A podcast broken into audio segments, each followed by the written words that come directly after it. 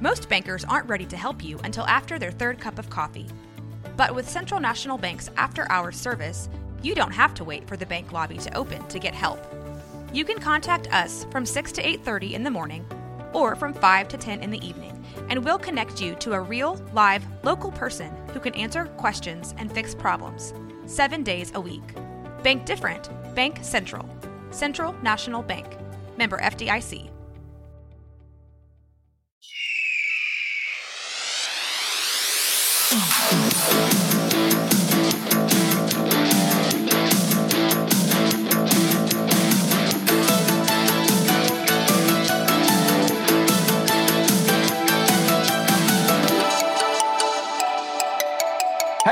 And welcome to the latest episode of the United States of Movie Podcast. It's what makes Mondays worth living for. It's the movie podcast by movie fans for movie fans as we try to answer that unanswerable question, as we try to pick just one movie to represent each state in these United States. As always, I'm joined by amazing co hosts. Uh, first of all, Ryan Sandler, welcome back to the show, the man, the myth, the legend.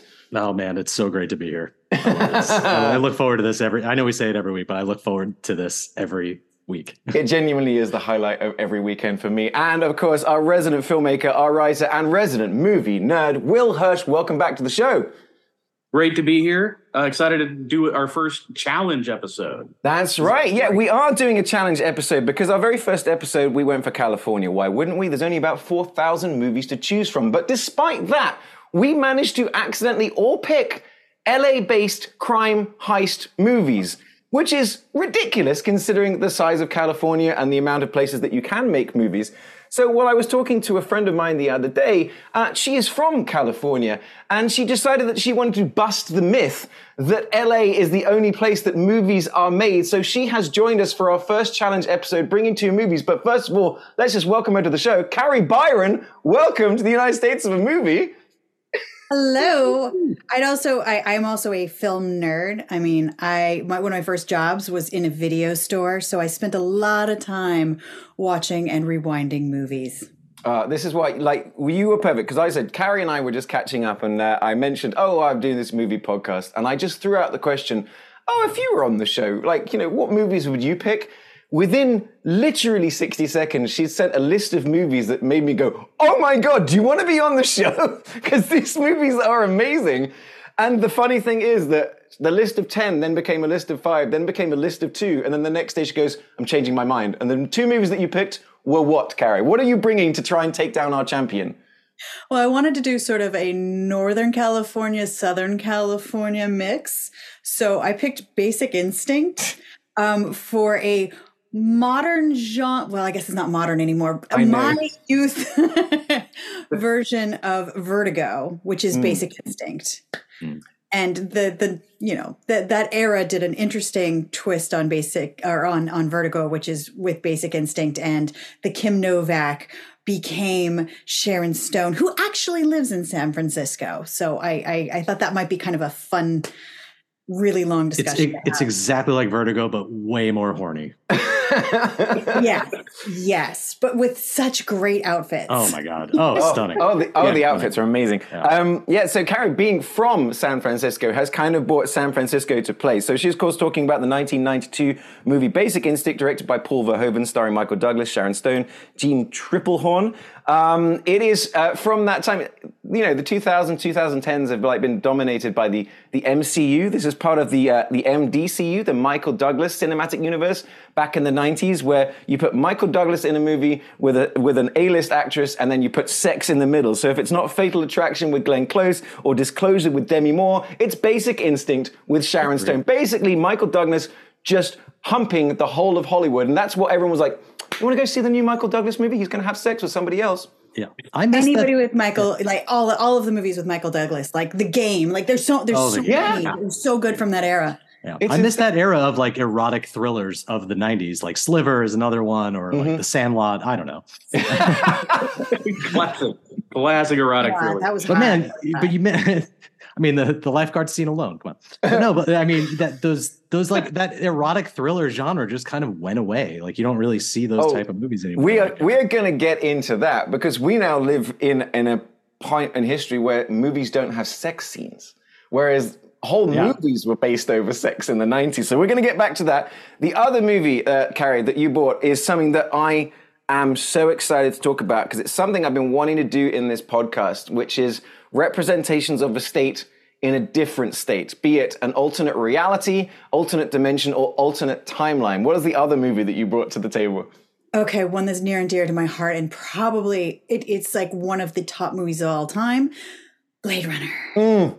Yes. When, when you when you said that, Kari, I mean, like like I already like you so much. The fact that you said Blade Runner, I'm like, you are just as much of a nerd as I thought you were. Blade Runner. Oh my goodness, one of the Set in greatest. LA. movies. It's exactly. It's set in Los Angeles. It says it on a title card right at the beginning. It's a definitive California movie. I, I've said that before. I love when a movie just clearly states what state it's in yeah. at the beginning of the film, so you're not Yeah. confused. Well, it did that with Blown Away, like you were Yeah, saying. um, just said this- Boston, USA.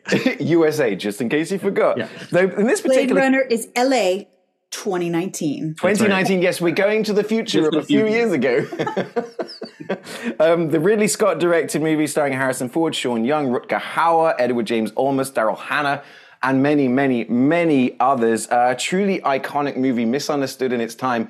So Kari bought two noir movies basically to take down last time's champion. The last time we went to California, we decided that Point Break was the most California movie of them all, the 1991 movie directed by Kathryn Bigelow, Patrick Swayze, uh, Keanu Reeves, Gary Busey, Lori Petty. Um, so I tell you what, this is where we're going to start. We're going to start with last uh, episode's champion. Um, so Kari, Point Break. When I first mentioned Point Break, your first uh, message back to me was, "Oh my god, I love that movie." So let's uh, talk about your memories of the movie, your relationship with the movie, how you feel about Point Break. I mean, first of all, it's a babe fest, and it was during like my coming up years. It's Keanu, Patrick, please. Um, I wanted to be Lori Petty because she's so cool. And we also um, we we busted some Point Break myths on MythBusters. So I've all I've already taken this movie apart for not just its scenes but its effects and the possibility that you can catch somebody jumping out of a plane. I jumped out of a plane to see if you could do that. That's maybe the coolest story I've ever heard. So, uh, so, so tell, go on about busting that myth. You jumped out of a plane. Is it possible to catch another person when you jump out of a plane? Well, so the so a human has a terminal velocity of about 120 miles an hour, um, and we had to figure out if he dove straight down, could he catch Patrick Swayze? Because if you're just flying like this, it slows you down. But if you go like this, you can get much faster and catch him. So, did you not see that episode? I, I'm sitting there going, I've watched a lot of Mythbusters that I'm like, I don't think I've seen that episode. Oh, it was so fun. We did a bunch of green screen with um, Tory and Grant pretending to jump out of planes. And then I actually jumped out of a plane and I filmed myself the whole time. It was awesome. The Now, funny you- part is um, halfway through that episode, I cut my long hair to here and dyed it bright pink. so they had to try to cut around the Oh, fact that I looked entirely different from the beginning to the end. Oh, the editors loved you on that episode. Oh my god! Well, it was kind of we we kind of liked messing with them because we're like, it's reality. Shouldn't this be real? Like, we should just film it right. I like. How, I think that's why everybody, uh, like you know, people love MythBusters. You know, I was just talking to my father-in-law. He goes, "Oh, Kari was my favorite on MythBusters." I'm like, no surprise there. But the fact is that the boys do green screen and you jump out of a plane. You know what I mean? It's like- okay, that's that, that. That's not how it usually goes. It's just Tory. Um, here is a little funny thing about him is he will do anything. He will be buried alive. He will be uh, put into a coffin with snakes. He will he will do anything. But he's scared to death of heights. Oh man. That's the one. That is his one Achilles heel. See, I'm So- scared of heights too, but I feel like I would jump out of a plane because heights get to a point where you're like, well, once you're over 30 feet, it, what's the difference? it's like either way, it's gonna hurt. See, I'm the Well, like opposite. of Swayze says, you don't you don't want to jump out of a perfectly good airplane. You know what? yeah, yeah, yeah.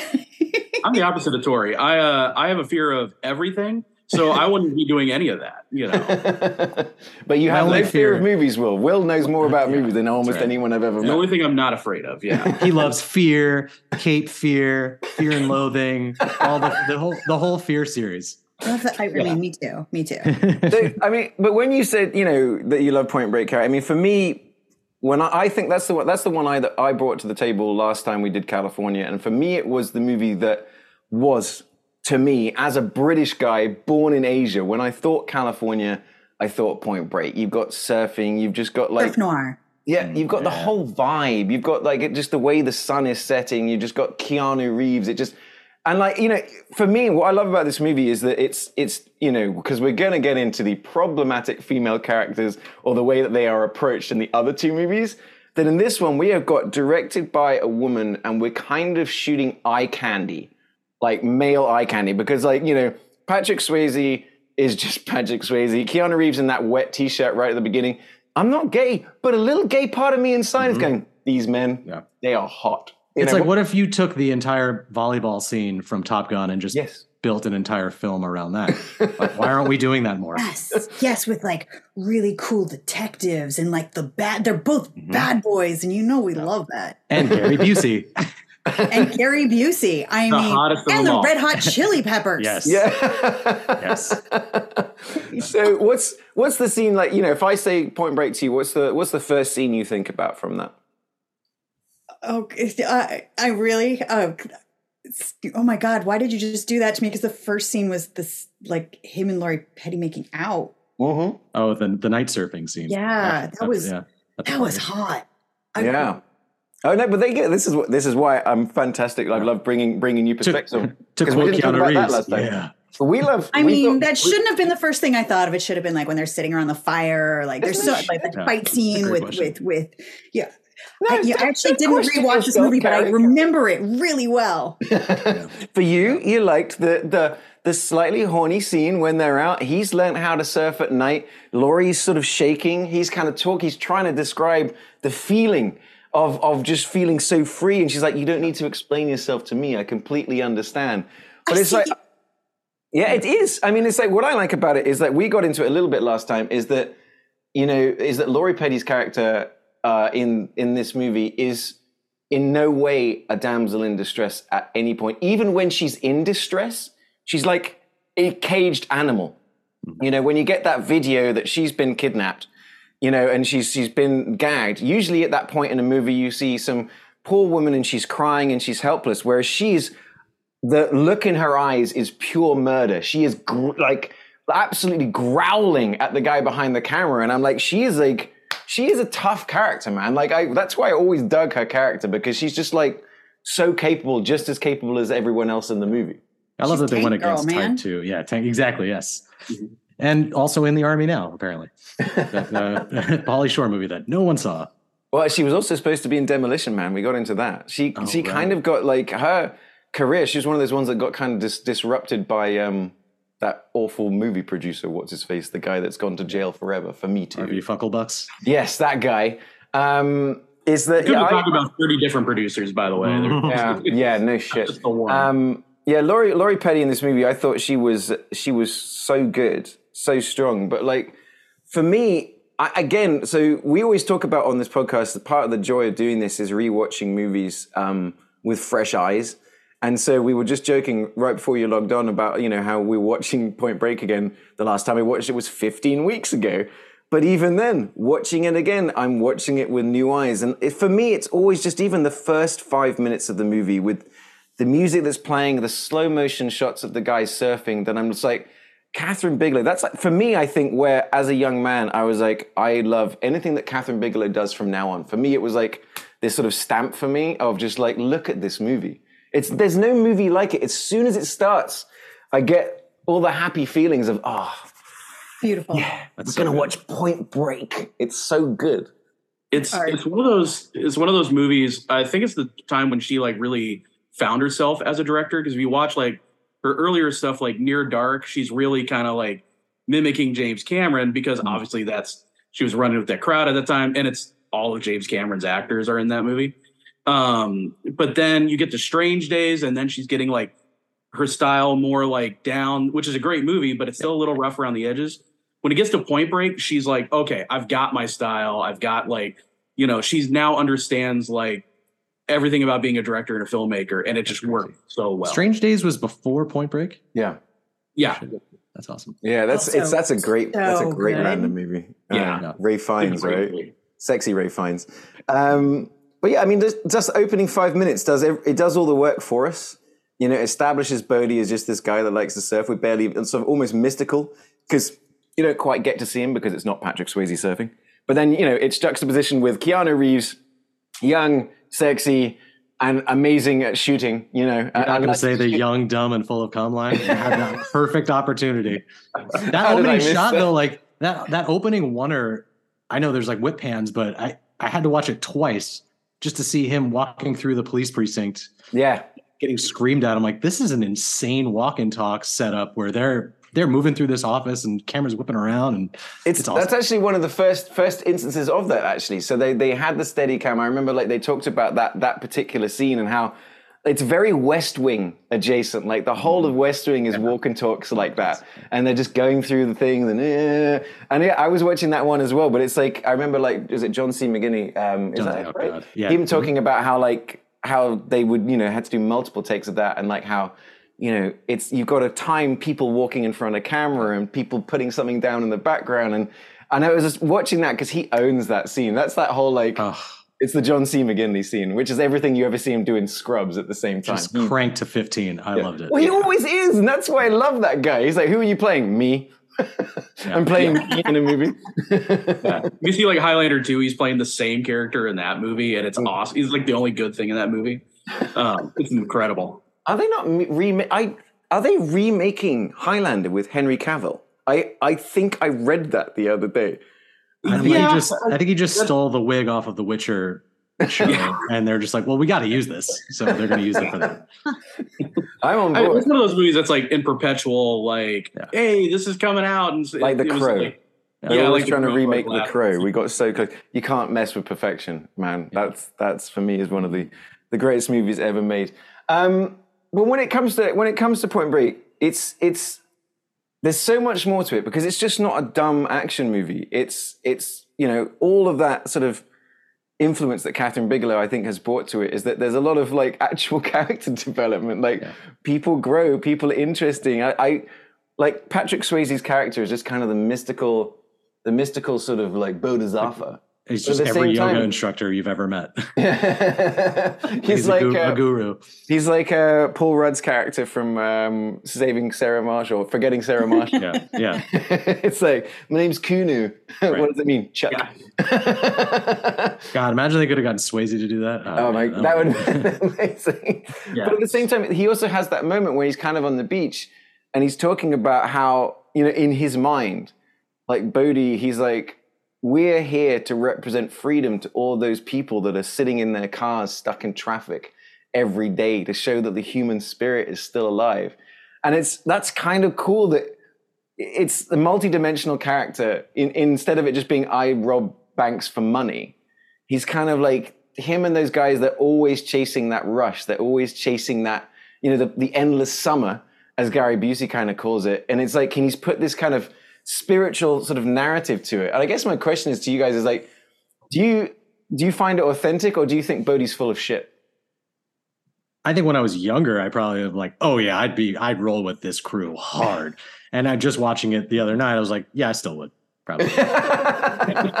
He's saying some pretty smart things, still relevant to this day. I mean, I, mean, I live at the beach with in in a surf community, and I I I um I feel like they they believe that. None mm. of them are robbing banks, but they as are. As far as you know. As far as you know, yeah. As far as I know. But I remember when uh, 9-11 happened. this, bring up 9-11, really bring it down. the first thing every single one of them did was abandon their families and go get in the water. Just gotta like, surf, going man. down. Just I'm gonna be on a wave. Need to connect with the like the universe, oh, I'm just glad I wasn't the first one to bring up a 9/11 joke. I know. It wasn't a joke. Sorry. Putting that on the list of things I didn't know. Kari Byron's gone with 9 11 reference. There we go. I mean, joke. I mean, co- comment, comment. but um, jokes come later in the episode. So. Like so, so Will. I mean, like you know, I think you're out of all of us. You're the kind of the youngest. When was I, we talked about it last time? When was your? Did you kind of experience kind of like I did? I, my exper- first experience of Point Break VHS. You know what I mean? Is like watching it on this little TV and just having my little my mind blown. Like, what's uh, your first sort of memory of Point Break? Yeah, I think I, it was definitely a rental for me. Like I think it was VHS rental. Um, I can't remember really the first time I saw it. Um, it's it was probably one of those movies where there was like a half a dozen that would be like on TNT, like in like regular rotation. So I probably like first saw parts of this movie like on TV, and then was like, well, I, I just want to watch the whole thing without commercials or anything. And yeah, I thought it was awesome. When it comes to like Bodhi's like speech and all that, you know, it's really cool. Um, but also if you stop to think about it, it's like I, I don't know if you guys are like representing like you know, or like telling people like showing people that the human spirit is still alive. It's like I think it's more it's really fun to rob banks and silly masks, uh, which is fine. Like that's that's okay, bro. That's you don't need to justify it with like this has got universal importance. It's like it just looks like it's a lot of fun. It's it's cool. like, don't need to oversell it. and it's crazy that this came out uh, years before. He, it was so funny just thinking we put this and Heat, you know, head to head, and how they're so similar in what they're trying to execute and do, but they couldn't be more different in tone and vibe. Yeah. But like and where this one, yeah, and yeah, there. That's yeah, right. That was such a great sure, sure, chat. Sure. The first one sure. is like they're all the same movie, but they couldn't be more differently approached. Right. right. Michael Mann, Kathryn Bigelow, and then Michael Bay in the middle, going. but but but Point Break and I two two less two also Ambulance is just they're fun movies. Like yeah. I wouldn't consider Heat a fun movie, but I I mean I love it. Don't get me wrong. Oh, it's fun for us as movie. But yeah, definitely but not like, like going. Woo! But Point Break, like you have the dynamic, the relationship between between them and all the, all the gang and everything. It's you could see why Fast and Furious was so successful taking like let's just do Point Break with cars. Yeah. And that's why that the whole inner dynamic worked. You know, everyone wants to be like the cop getting swept up with the gangsters and becoming one of them and falling in love and And then you were actually uh what were we uh yeah, you pointed out there's another sort of similarity with Point uh, yes. uh, Point Break and Fast and the Furious is they go to that same restaurant on the Nep- Neptune's PCH. Net. Yeah. What's it called? I, I, was Neptune's Net. Yeah, you went on a deep yeah. dive. So tell us about that. oh, I, I, was I watching Point Break and I'm like, wait a minute, because I, I was talking to Kiana and I was like, my girlfriend, and I, I was like, there's a scene in Fast and Furious where they meet at this exact same restaurant. I'm like, it can't be the same restaurant, and sure enough, it is. It's just they were both shot there. I'm like, come on. I mean, Fast and Furious. They Fast just Furious, if no. Lori Petty had turned up in Fast and oh, Furious, then we were playing. yeah, she was supposed to play Dom. it's crazy to think we've then had nine sequels to that movie. Can you imagine a universe where we had like nine sequels to Point Break? I'm like, trying to. Yes, yes, I can. Yep, every night. phenomenal. be riding surfboards in space. It was, it's the movie we were robbed of. Yeah. For me, it's still for me, whenever I think Point Break, I always think, and we definitely touched on this last time, but it's the um, the the foot chase, the oh, the yeah. post bank robbery foot chase is still something that I watch all the time, and I'm like, I've seen other people sort of emulate it, I've seen it pastiched, but no one's ever shot it and edited it in a way that's like for me basically perfect. And also, no one's ever picked up and thrown a dog at another person, and then that person drop kicks the dog. I spit my drink out seeing that again because the sound effect of it is so jarring. Yeah.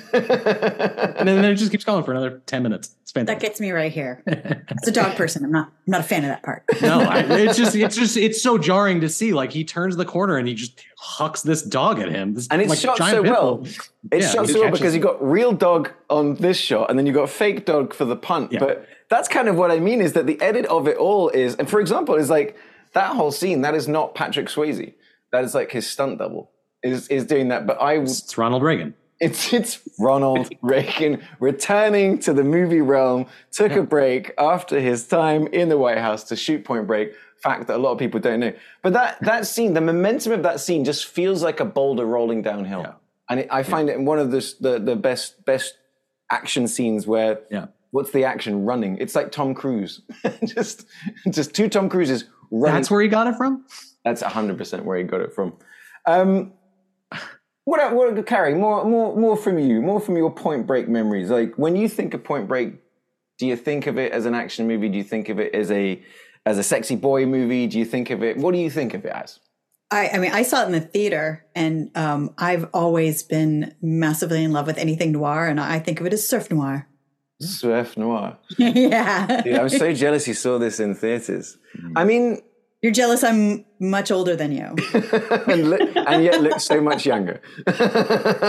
so yeah, what was the theatrical experience like? So, so, tell us about that. I mean, like you know, going to the theater. What was your thought? What as what a teenage expect? girl with her girlfriends giggling, eating popcorn, and getting ice cream after? Yeah, I tell mean, me. It really was. It was just fun. It was really, really fun. I mean, the, the it, I, I, it took you know going to college and film studies and 20 years to, to go back and really appreciate it with with the eye that I have now because back then it was just fun and now I'm picking apart the scenes and it makes me it makes me want to make movies. Mm-hmm. Oh, 100%. So what what is um your perspective how has it changed? So teenage Kari went and saw, you know, which one of the boys were the ones that you were like gushing over, but then also now when you watch the movie, what are the, what's the things that you appreciate about Point Break? I mean, I'm very nostalgic for the era before the cell phone. And mm. there was just the, the feeling of mystery and the, the fact that you couldn't make that movie today. Um, it just, it would be so different. I just, I, I always loved that sort of flawed cop genre. Um, but I appreciate it more now where I understand, I guess, uh, the flaws that come with age and, and the more there's just much more complexity than i saw back then back, back then it was really just seeing a, a cop movie that was very cool but now i can pick it apart with you guys and really nerd out well Nate, i like that you bring that up because we've talked about that before as well as about a movie that you watched when you were younger and you're like you're rooting for one particular character and then when you grow up suddenly you're like those kids are being stupid. They should have listened to the parents. Like That's so, wildly irresponsible. It's kind of like Gary Busey's character. I find I understand more now. Whereas when I'm watching it younger, I'm like, come on, old man. Yeah. Like this guy wants to solve the crime. Whereas he's like, Keanu, you know. He just wants his meatball sandwiches, man. He wants yeah. to sit in his car, eat his meatball sandwiches. And read and read Calvin and Hobbes. I was watching that, I'm like, how is he going to operate after eating those two sandwiches? I have to take a nap. Like, he's not going on a foot chase. He's going like he's, he's a mess. Keanu, you go run after that guy. I'm going to go drive. The he car. wanted two. He wanted two of those sandwiches. That's right. Give me two. Should have gotten it's three. Like Basic Instinct. The first time yes. I watched that, Michael Douglas seemed like a character I was sort of rooting for. But now I'm like, he is a vile, sad, weak little man. Yeah. Yeah. Uh, so Kari and I, like we would text very often. So the guys as well, we'll always text as we're watching the movie. So I just, uh, I sent Kari like a, a um, a comment about our basic instinct, and we realized we're both watching the movie and we're only about five minutes apart by coincidence. Nice. So we were kind of kind of live texting the movie, and uh, that's definitely something that that's hundred percent. We're going to get into that in a second because that is such a. I had exactly the same experience uh, watching that movie, and that's the interesting thing is that Blade Runner is the same as well. Another thing that Kari and I were texting about, but Point Break is something that returning to it it doesn't really change my perspective on anything. That movie is the same as when I watched it. There's no like, ooh, that's problematic. I mean, like the guys and I have had movies on where where they're throwing out um, the the homophobic F slur. Yeah. They're throwing out you know all of these these things that are just so casually done in movies of the 90s and the noughties. Just casual homophobia, casual misogyny, and then you watch Point Break and it's like because you've got that touch of a talented female director, that there's none of that. Like the the guys are eye candy, but it's never exploitative. Like Ryan, I think you nailed it. That it's like the scene from from Top Gun. It's like you know, men are beautiful kind of thing. The female character is strong. The action is fantastic. There's no instance of going, um, is that character a rapist? Yeah.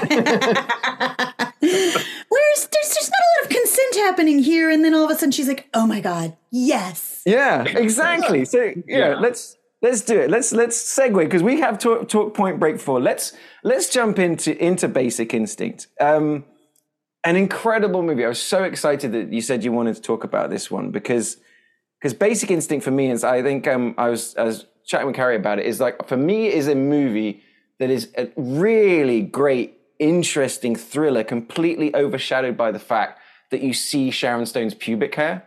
It's like if if you talk Basic Instinct, everyone goes, "Oh, the interview scene." The cover of the movie is Sharon Stone with her legs crossed, which is such an almost just a slap in the face to what the most yeah. fatale of femmes ever, in my opinion. She is an iconic femme fatale. So why did you why did you bring Basic Instinct to the table, Kari? I mean, uh, it's not because I had watched it recently, but in my mind, I was thinking sweeping, beautiful San Francisco views.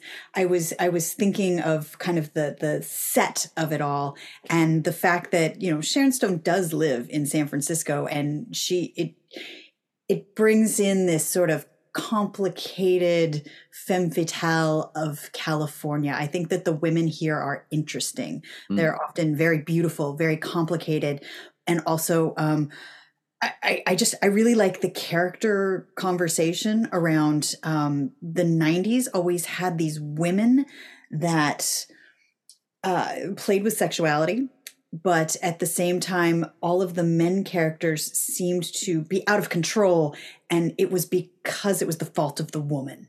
Mm-hmm. Like it was, it was always like they're teasing sexuality or or the fact that they were so hot made it so that these men behaved badly. And I, I just like that conversation. I yeah. think it's it, we've come so far in society from that place that I, I think it's interesting to look back at where we came from. Yeah, interesting. I mean, like, absolutely, because we are watching the movie and it's like everyone's put on the back. All the male characters are put on the back foot by a woman that says that she likes to fuck, and they're all like she said the she said she said the, the quiet part out loud. Yeah, that women. She must they, be the killer. Yeah. it's it absolutely. But the thing is, that is like literally the theme of all those the the Michael Douglas cinematic universe movies is Fatal Attraction. Uh, the Glenn Close like seduces seduces him with her sexuality and forces him to cheat on his wife, and then he's like the victim. He's not the victim. Right. He caused that situation himself. And then Disclosure, the same sort of thing is that Michael Crichton book, but like uh, is that Demi Moore sort of seduces him in it's kind of sexual harassment the wrong way, but at the same time. There's this that it's very much that gray area that they approach in the movie. It's like, yeah, man, but at the same time, you did. What's that sound? Is that the sound of you tearing off her underwear? You know what I mean? So it's like it, it, that conversation is, is, very much there. How do you think this one handles it, Kari? Because this is one this is one of those movies that in retrospect, people are like, man, that's a strong character, but also that's kind of messed up. I, I, I just, I, I, I did not like, I did not like Shooter the whole movie. I, I was so, I, I, I watched this again the whole time with a modern eye, and I thought, wow, this is very different than I remembered yeah. it. This is mm. a cop who got away with murdering tourists. Yeah, over and over times, while on cocaine. Yeah tourist. Why was he the hero? Specifically, yeah. And his therapist is basically covering that up, who he's also having sex with. I mean, it's like this, this is this is like my favorite genre of of like movies from the '90s, which is you get somebody like Michael Douglas, who's like not an unhandsome man, but he's not. You know, he, I would not put him at top tier. But every woman in this movie wants to like bang him and I just I, that's such a funny like movie trope is just no matter like what's going on, every woman is like that's the most attractive man ever. It's and the Jack Reacher energy we talked about it in the other episode. Yeah, like every. You got to give it to him. He's got a really good voice. See, that's exactly what I was about to say, Kari. Is what is Michael Douglas's voice? Because I was going to counterpoint with Will. They're going, I know, Will. I like Michael Douglas is kind of bangable. I don't yeah. get why he's not the most. You know, you're right. He's not Brad Pitt, but he's got this weird confidence. He's got that look in his eye. He's got that mm. voice. He's just got that. And you know, something I only recently learned is that for me, Michael Douglas has always been a movie star. But the thing is, because his dad was so famous, he wasn't. He actually was a producer. That while he was, you know, he ended up producing his way into becoming an actor, and like he almost was like, "Well, I can't be an actor. My dad is. That would be ridiculous." The the because for, for me, he he lights up the screen to me. You know, I'm like, it, that, it's true though. I mean, he turns up in Ant Man. I'm like, Michael Douglas, love it, woo, let's go. He's always just interesting, complex, and flawed. He's never, he's never just a flat character. He's mm. always somebody that has a lot of backstory, no matter what he shows up in. Yeah, and I think in this movie in particular, that the fact that it's wrapped around this like very uh, like old school crime noir thriller elevates this movie to where some other like erotic thrillers may not. Like this movie had all the twisty turny bits, and even by the end, I like I thought I'd seen this movie before, but I think I'd only seen parodies and pastiches of it when I was younger because I was I was far too young to watch this movie when it came out. and um, frankly, I think I still am. Because oh boy, this is a steamy one. I don't actually remember all of the sex, which is funny. Like It I, is I, uh, I was- graphic. wow, I chose this without Yeah. actually watching it. That's so that's so funny because like for me, I remember that my experience of the movie and why, like I said, I was excited to talk about it is because my initial experience of the movie was as I don't know what a 15 year old boy, and I watched it for one very specific reason. There was going to be naked ladies in this movie, but the film nerd in me, as a teenage boy, was like going. Is this movie awesome? I this movie's really good. Paul Like, Verhoeven, Jan de Bont, yes. that's the thing, and that, that's what I found so interesting about it. And let's let's talk uh, on a gr- on a bigger scale here, because it's like I mentioned earlier, is that sex scenes are something that don't turn up in movies anymore. Whereas in the '90s, it was almost like a reaction against the previous generation of "Look at us, look how sexually liberated we are." Movies that we go to the theater, movies that make three hundred million dollars are sexy thrillers. They just that's the only thing you get on television right now. And it's like, why have we become so prudish about movies? Or are we being prudes? Were they just being like almost like look at the tits? You know, back in the day. Why why don't we have movies like this anymore? They still make them. They, I know. I'm, sorry, I'm trying to think. Like we don't. Like I. they- they just had like There Ben was- Affleck there- and Ana de Armas. that was the one that came just out came on like out, yeah. Hulu, and you've had this movie like The Voyeurs came out on on uh, Prime and things like that. They still make them, but it's just like it's almost like not. It, it felt like the world needed it back in the day, or Hollywood told us we needed it. It's like, what do you guys think about this? Because I I found it fascinating watching this movie, going, that was in big screen, that was in theaters, and that made three hundred million dollars, and. Well, okay, cool. He's going down on her right now, and this is like, okay, I guess this is happening. And you don't even see Michael Douglas's dick. he gets so That's the problem. yeah. Whereas, whereas, whereas right now, is it because you know you've got Game of Thrones? You know, you've got Prestige TV is giving us all the nudity and all the sex scenes and stuff. But in movies, it's like nobody's asking for it. Nobody wants it. They did one sex scene in an MCU movie, which was the the Immortals or whatever it was called. I can't remember that one. The Chloe the Chloe Zhao movie. But um, and everyone was like, "That's crazy. Why are they doing that? Nobody wants to watch that." I realize how much we're talking about adult themes, and I just need to get rid of. I, I'm I am also a role model, and I, Oh. I, need, I need I need to change my background. well,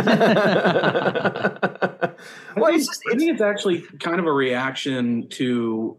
I, I think for a long time, movies that had nudity and sex scenes in it were also just very exploitive. Um, especially when you get like 80s and horror movies are like the worst offenders Mhm. of it. So I Oh think man, if you, was if you bring up Hard Ticket to Hawaii, I'm gonna slap you. yeah, greatest movie. the greatest. Um, no, I just think it was it's a reaction. I think filmmakers are kind of like, you know, they don't want to fall into the same trap that previous did, where they, you know, and this I don't think Basic Instinct is a real example of this, but there was a lot of like, let's just throw nudity in because that will sell tickets. And so I think what you're seeing kind of today is a reaction to like, okay, we don't we don't need to sell uh, a movie on nudity anymore. Right. Mm. And I, I think there's that. There's also the MC unification of movies. I think there's been a whole generation that have grown up with like those are the biggest movies, which just inherently don't have sex scenes in them, um, unless they're cool. But you know, like uh, I, I just think like it's it's kind of a combo of a lot of those things, which is why you don't see it in theaters as much. You see it more on prestige TV. See, and what I like that you said there, Will, is like, say, let's say a movie sold on the idea of nudity, right? Which, in a way, sort of Basic Instinct no. is. But what I love about Basic Instinct is she is the predator. Everyone else is the prey. You know, that there's, there's, like you, you even said you use the word exploitative. Never like, does it feel exploitative? She is always messing with people's minds. It's like the power she has of manipulation over Michael Douglas's character is it's just like a bored cat just messing with like an injured mouse. Yeah, and she's she knew like everything about him before they'd even met. So she Yeah. knew like she had him wrapped around his finger. But still, like even all the twists and turns, I'm like, where's this movie gonna go? I it's I- like it, I She was a this- modern woman. She did the the googling ahead of time, but she did That's it right. That's Yeah. Way ahead I've got the a time. different take on why we needed so much sex in these movies back in that time. Is um, it was a really scary time in the the the, the 80s and the early 90s where AIDS was running rampant and um, casual sex was dangerous. And I think that there was something that we like to see in movies where we really like to see sort of a reaction to society and we we couldn't go out and have a bunch of casual sex in that era because it was scary and it was dangerous and there was consequences so seeing sex without consequences except for maybe Yeah. murder um, was was was cathartic Yeah, as a release and Michael Douglas has a- and Michael Douglas has a line in this where he's talking to his his cowboy partner where they have this weird cowboy vernacular together, And which is never which is never touched upon. And he's like, ah, next time I'll wear a rubber. And it's just like, Jesus Right. Christ. Yeah, right. man, Like, what the fuck? I wrote that. I was like, going, that's such a random He joke. And says it like two times. It's, Yeah, it was this- this so cop- jarring. this cop in this movie, he's such a horny idiot. Like throughout the entire thing, like it, it was driving me crazy. He's a man's man. Yeah, I'm like, I even said like I was watching my roommates, and I was just like, this guy's like the worst cop. Like he, he's so dumb and just so horny all the time that it's like literally I'm watching the movie and I'm like, okay, I think I know who did it, and I, I don't think it's that hard to pick up on this. Yeah, But this guy is such a moron. It's, it's clear he's going through some shit. He hasn't had a drink or killed a, a tourist in three months. He's just trying to explore, you know? He's trying drug to get out addict, there, he's man. alcoholic. Yeah, he's- just a fucking sex rad addict. dude. he's And- David Duchovny in the late 90s. and he's a go. braggart. Yeah. He's a braggart. It's he, he's just like, oh, I think it was of the the of the Fuck of the century. century, yeah. yeah, yeah, yeah. It was Again, like, it says that two times. I know, and I was like, was it? That looked pretty. I mean, yeah, dude, it was ninety seconds of foreplay and three seconds of sex, bro. I like it. She's like, it was a start. Yeah. oh shit. But let's oh, let, let's keep let's keep going on that sort of realm because you know one is like you know he is definitely being just his character is a mess. He's a complete mess. I don't even think he's the lead character. She is. Yeah. You know what I Oh, mean? yeah. It's it's Yeah. very much then- that movie. He's definitely then- not the hero. Then you get the curveball of they introduce Roxy like right at the beginning, who looks exactly like Sharon Stone to a point. I'm like, Amazing wait, that- casting. I was like, is that? Sharon? I'm like, am I an idiot? Is that? That's not Sharon Stone. Is it Sharon Stone? But then like the the the double red herring that you think, oh, she's the one doing all of the murders for her, and that goes out the window. Well, actually, no, it goes off time, the bridge. Yeah. he was vilifying the lesbian was also something Yeah. that would happen back then Yeah. because it was this movie is definitely from the male gaze and it was impossible to think that they had a relationship that was not for Mm-hmm. Yeah. consumption of the male gaze. And they It's- went it's out the of their way to make her look so angry in that nightclub scene. She's just angrily dancing back and forth, like like this. It's the the, the cliche of the uh, yeah of the dangerous lesbian. Thing is, talk about that club scene quickly because I because again, Amazing. Kari and I were live texting through the movie. Oh yeah. Can we talk like, about that V-neck real quick? I- yeah, that V-neck is sexy, and don't. That's a sexy V-neck. He looked great in that V-neck without a shirt. He's the only one I've ever seen pull it off. he does. He pulls the hell out of that V-neck. I tell you that much. I'm like, I want to look that good in That's V-neck. not all he pulls. But it's for me. I was like, is anybody else concerned about the massive lighting rig that is just moving on a robotic arm through the middle of the dance floor? That is just a lawsuit waiting to happen. it's like someone's gonna die.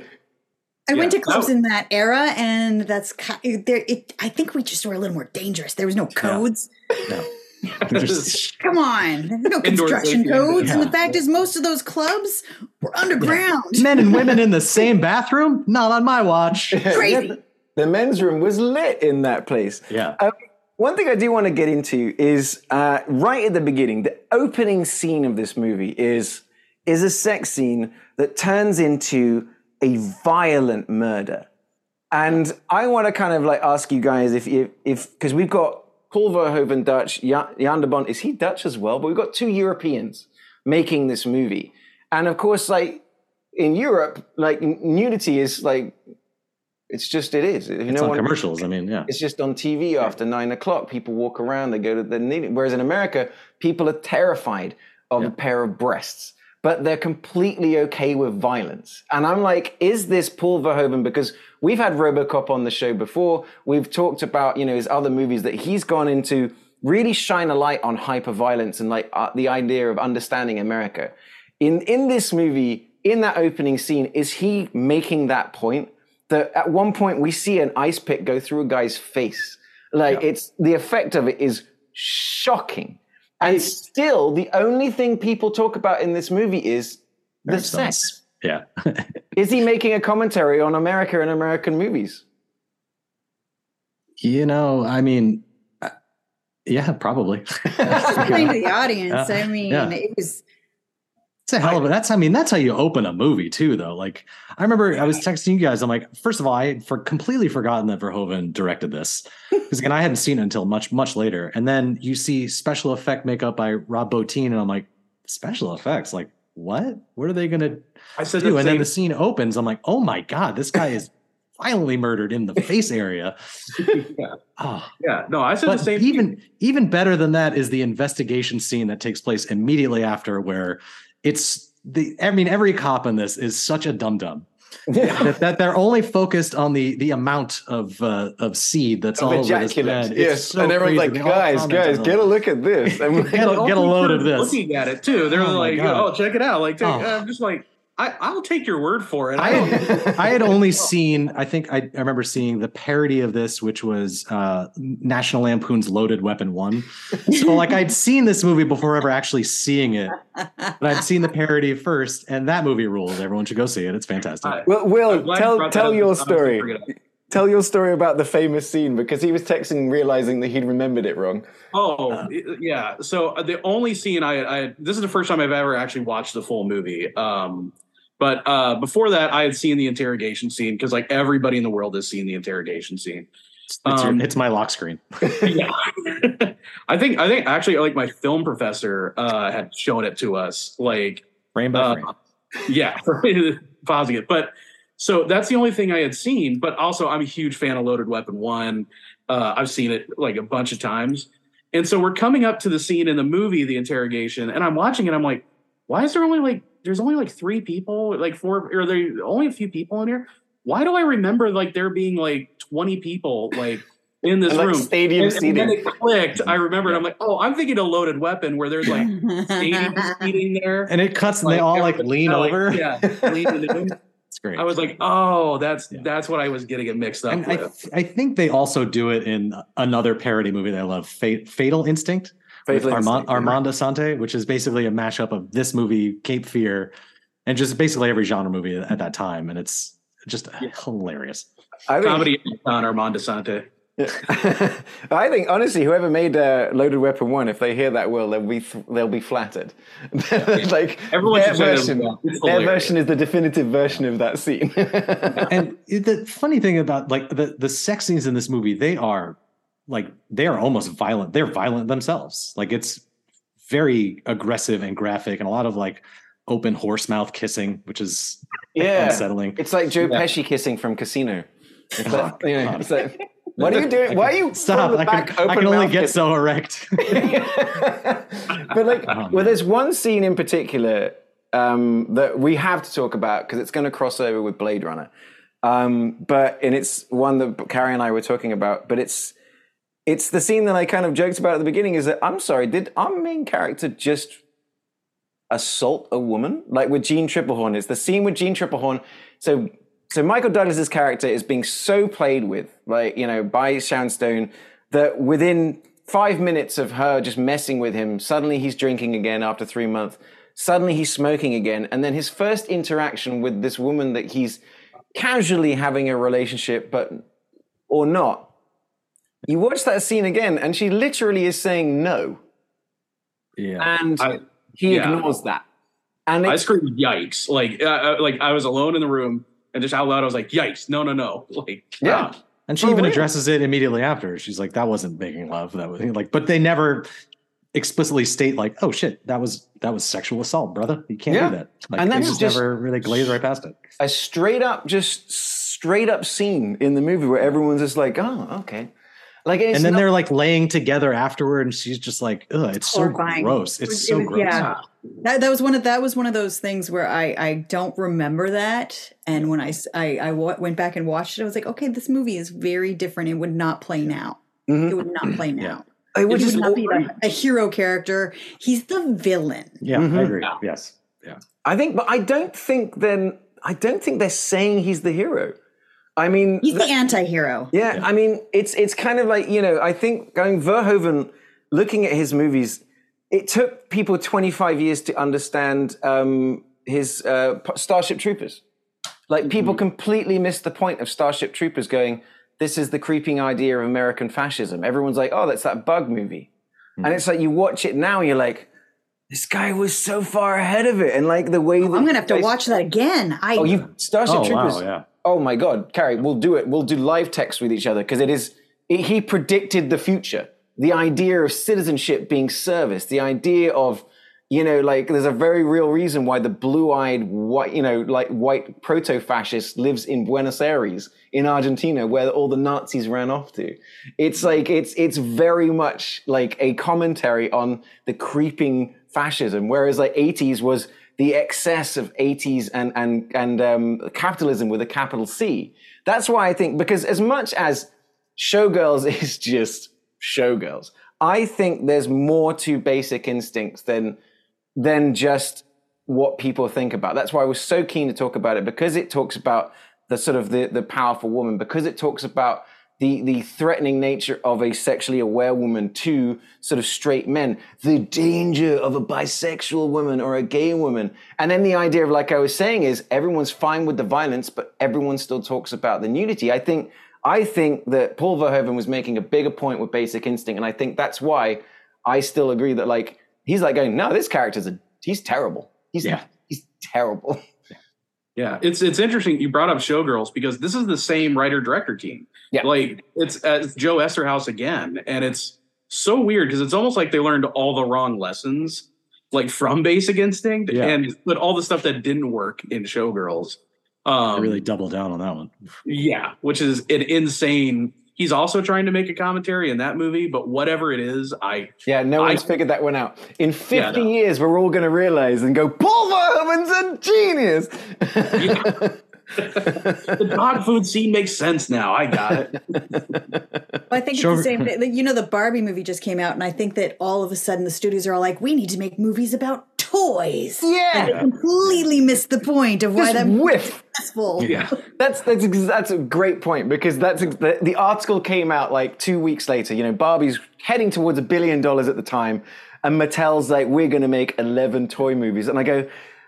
Mm, I think everyone was enjoying it because of the female empowerment and the commentary on the patriarchy, but sure, let's make a toy movie. Hasbro walks, ha, the, the, the executive at Hasbro walks up to a whiteboard, writes down Battleship where the S is a dollar sign, drops the pen. I'm thinking My Little Pony is going to be weird. Oh, dude, I would watch it. The My Little Pony show. Yorgos Lanthimos is yeah, I will say because I, you know, I have a I have a, a, daughter about the same age as Kari's, and but this is like minus go back ten years ago. I'm in Singapore, and she was watching the My Little Pony show, and I'm like, just me. I'm, you know, I'm just I'm dadding. I'm like half asleep on the bed while she's lying against me watching it, but I'm listening to it going, this is actually quite funny. And then I started watching the show. So actually, I'd be up for. I reckon they could do a banging My Little Pony movie because. Uh, yeah that, that was actually a fun show. They could get Paul Verhoeven back. I mean, come on, oh. let's do it. um, That's what we need. Let's also talk about does anyone actually know what happened in the movie? Because in the last 20 minutes, I was saying, I said uh, the Kari that I remembered the movie kind of ending with the twist of Roxy and Roxy's car crashing. Right. I didn't remember the extra 35 minutes of the twist on twist on twist on twist. I mean, the weird thing is that is every character, so we've got Jeanne Tripplehorn, we've got Roxy, we've got Sharon Stone, and we've got the um, the former, so Sharon Stone's like mentor that she hangs around with, um, right. who murdered her family without any explanation. Roxy murdered her family without any explanation. Jeanne Tripplehorn murdered her family and people with no real explanation. And then Sharon Stone is kind of a murderer with no. All of the female characters in this movie are murderers? Yeah, what was your question? so, it seems so, to make sense. Yeah, I, the thing about it hard to is, follow for me. Is Sharon Stone manipulating all of it? Was she the murderer the entire time? Was did Roxy kill the guy at the beginning? Did Jeanne Tripplehorn stalk what's her face back in the day? You know, I I got to the end of the movie and they they show the uh, the ice pick underneath, and I go, what does that even mean? like, yeah, I think she, yeah, and is who killed who? Is Sharon Stone a time traveling writer? Does she travel back into the past and write the stories of the future? What's going on? Yeah, is, this, a, is this, a time cop situation on our hands here. That could be the plot of Basic Instinct too. I don't know. I'm not going to watch it, so I'll never. Yeah, Oh, God. I, I And then I they- watch it. I remember nothing. when they're investigating the woman that murdered her family, they're showing Michael Douglas the photos, and they're so fucking graphic. Like, Yeah. why would you need to show that? Like, it's just a kid like on the ground with his neck, and you're, he's just like, uh, how long do I need to lay here? It's Yeah. just Yeah. you don't need to like. That's that's the extra bit of excess that I love so much. there were it did the last 20 minutes was was a confusing confounding amount of Well, twist and then twist he twist gets- twist twist he goes to her house. And she's like, "Well, my book is done. Get the fuck out!" Like, I love that and part. I it's great. You're like, really "All right." love he's that was fun. She's like, I, Yeah. my research is done. like, I told he's you. He's like, wait, but the fuck of the century. She's like, Yeah. ah. you are dismissed exactly like get and then he's, but then he's reading her book, which is dictating to a T the future of which happens. It's just, how does that, how, how? yeah I, Yeah. I, and, he, and he goes he suddenly puts it together and like, even i'm watching the movie going what he starts running at the building and screaming for his partner Well, because it says his, he runs after his partner in the elevator. It's like, it's saying like, it's like if you've ever seen that uh, John Candy movie Delirious, where he is uh, he's a writer who gets a concussion and he wakes up in the um, the the daily soap opera that he writes, and everything he writes then happens to come true. Mm. It's basically just that. have you ever Or seen it's just kind of predictable how that character would act. And she just spent so much time researching him Yeah.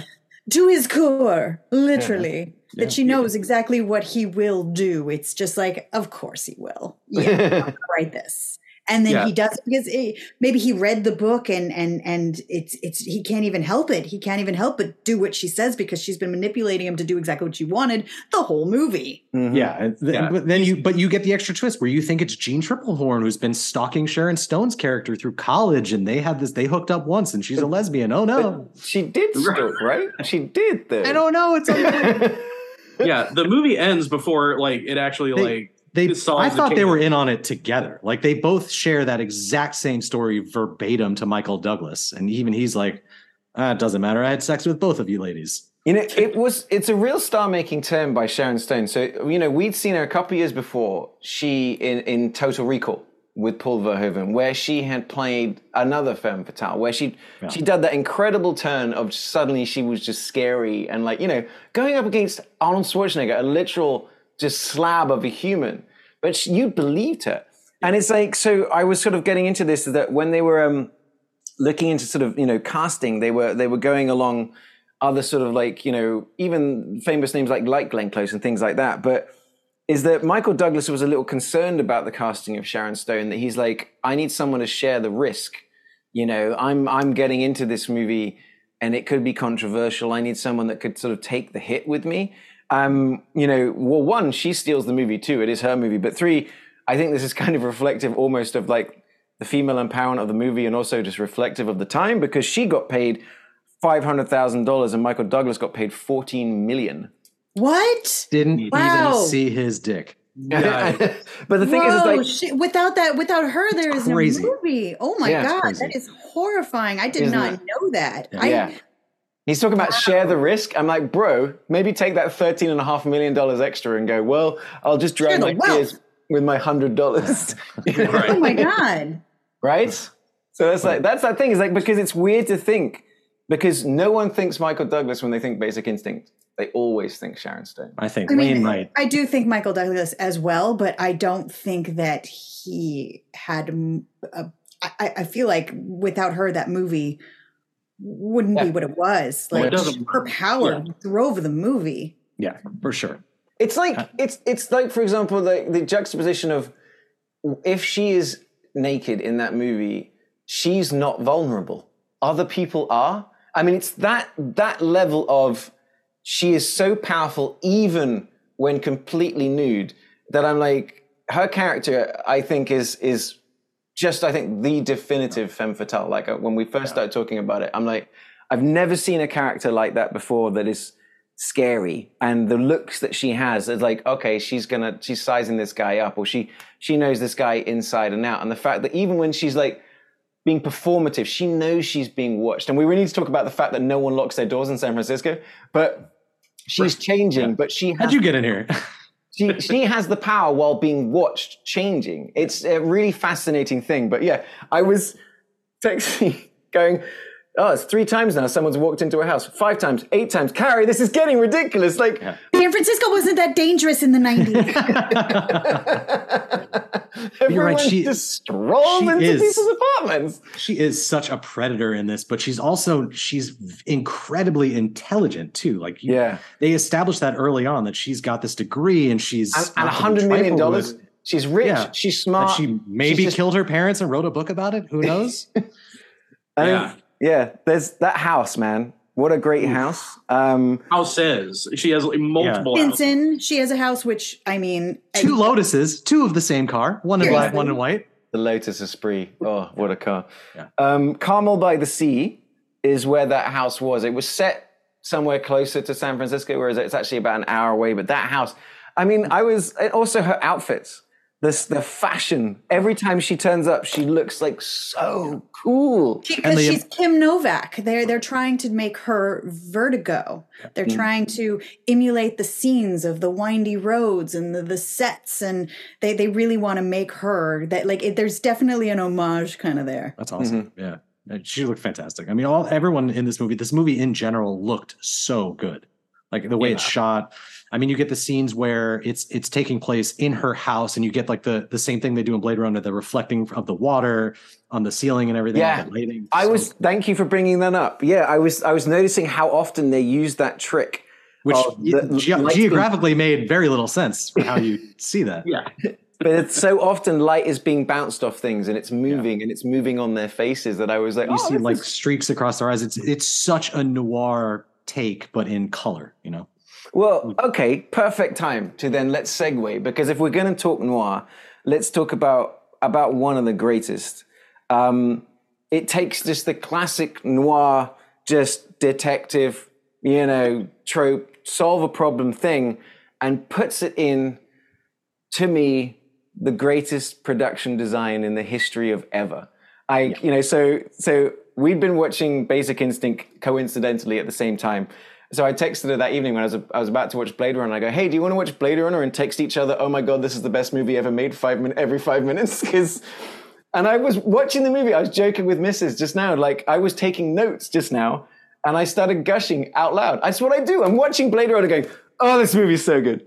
Oh, look at that! That's amazing. Oh, that shot is so good. It's just the, I, I, I the iconography and like the the texture and the atmosphere, like everything about this movie is just I want to like the the only thing that that is crazy to me is that people still drive cars in this congested like somehow Right. LA is less congested now than it is in 2019. It's they it. fixed traffic. Yeah. You know how they did that? Replicants. That's how they did it.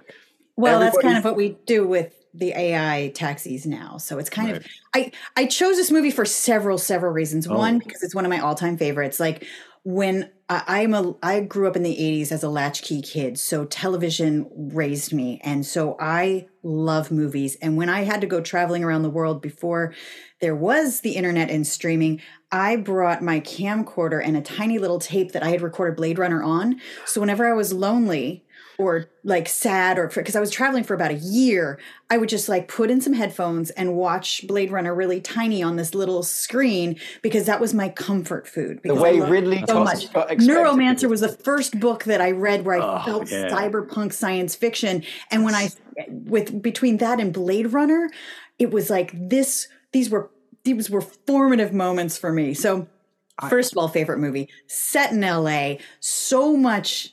I mean, I feel like I'm giving a bone to a bunch of film nerd pit bulls because like it's it's so much to tear apart. Like Yeah. this good podcast is going to be like nine hours. I had Yeah, to I know, ask, I had to ask Ollie. strapping. I had to ask Ollie which cut to watch. but I think the first time I watched this movie, I bought it on a like a bootleg VHS at a garage sale, and I thought it was really bold of Ridley Scott to like cut halfway in between to show like a little girl's quinceanera.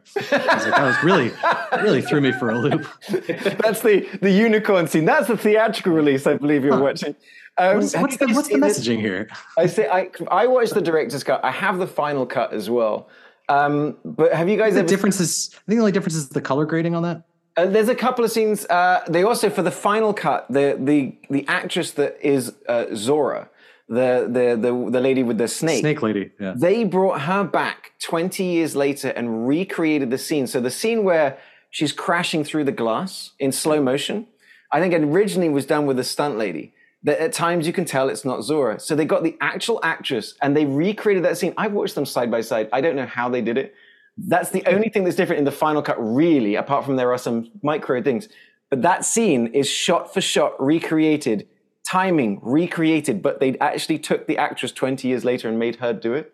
That is, Rid- they say the final cut is Ridley Scott's the one that he had total control over, whereas I watched the director's cut. Like, so Kari, did you watch your version on the camcorder? I, I, I, actually that camcorder's a little dead at this point. So uh, I, I, did watch the original version though, because that's the one that I fell in love with. Um, and I also uh, one of the other reasons that I chose this movie is because it's that fear of technology and AI. And yeah. I feel like Good that timing. is really current of the time right now that we are in the middle of a writer and actor strike because studios want to take actors, scan their bodies, give them one day's pay, and then just make AI versions of them in perpetuity into the background. And it's it's sort of this whole AI slave replicant thing where all of a sudden they rebel. And I, I think that that's the fantasy right there is that these background characters are going to rebel and that we're going going to have to kill them all and back, human background Hold characters. On, write that down. Write I know there was a lot of parallels that I'm drawing here. hundred percent. But also, I, feel I mean, like I just uncanny valley, like that we're, yeah. we're crossing. It's it just, just doesn't work. So much here. I mean, I'm sure it'll the tech will get obviously better and better, but there's just it's just so lifeless and soulless, and just seeing this movie and seeing all of the practical effects and the miniatures. I was obs- as a kid, I was obsessed with movie miniatures. I love them so much, and even seeing like the polish on uh, on Blade Runner 2049, it was still just missing that tactile feel of this like miniature world that they built for the original. It's it's, it's like I, the first time if you like, I recommend doing it is is watching if you ever get the opportunity and you've got a big enough TV and you've got it, is watching like a 4K version of this movie because that opening shot, like, and you're getting into it, um, Ryan, perfectly, but that opening shot of just Los Angeles and you've got the fire things sort of shooting up. And when you get into it, it's a massive miniature. They've got actual lights in. That's why it looks so good is they're using such a combination of effects that are all real sort of effects. So the, the flame goes off and it lights up the, the city below it. They've, they've thought about it that it just, in those first five minutes,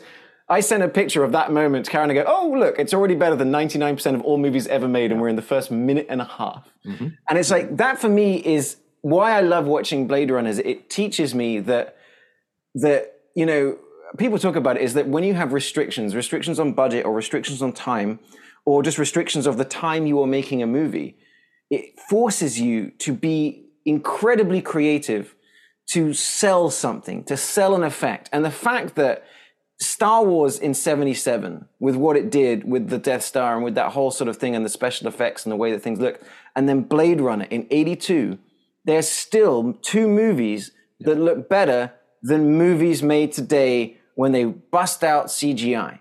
It just, it's tactile. Oh, yeah. You can feel it. You can almost even, smell it. Even when he's down, like when you get down to the gritty, like the street level, all of the signs, all of the grime on the streets, eh, like the people, everything, like every square inch of that scene is just packed with like detail. All the way to the back. Yeah, there's yeah. signs and there's things and there's umbrellas or helmets or glasses. At yeah. no point do you go, oh, that's a pair of Oakleys. Yeah. You know, like the, everything in that movie has just been going, how would they do it? And I also kind of like the, you know, like uh, Kari, you were joking about how it's the future, but everyone's got a cathode ray TV. You know what I mean? Yeah. But it's but it, oh, it's, I, it's, the one thing I want aesthetic of at some point in our past, yeah. these two dimensions diverge. I love that future past tech, which I love. Big I, clunky buttons, clunk, yeah, clunk. Oh, give me a if big clunky button any day. If you've ever watched uh, the show Severance on Apple TV, they do a phenomenal job, and, and Loki too, to a to the same way. They have this like this tech from the 80s, but it's supposed to be futuristic, but it's still very analog. Mm-hmm like DOS. Yeah. But my favorite thing as a as a graphic designer, like when he's analyzing that this tiny photo, he just feeds it into the thing and he zooms in like a million percent. Right. Like that would be just a tiny pixel. Come on, that's crazy. Yeah. yeah. But it looks so cool. It looks yeah. so cool. That's exactly the thing. I, I, I wanted to talk about that. So you know we have uh, what the world uh, when they think science they think Kari Byron. You know putting the science in science fiction. Yes. like what what uh you know in Blade Runner what are the things that you you find dope cool awesome sciencey? What are, what what just gets you excited about Blade Runner Um, well, for one, I have always been fascinated with the relationship between science fiction and fiction, and I always feel like one drives the other, and we invent things that we were inspired by in science fiction.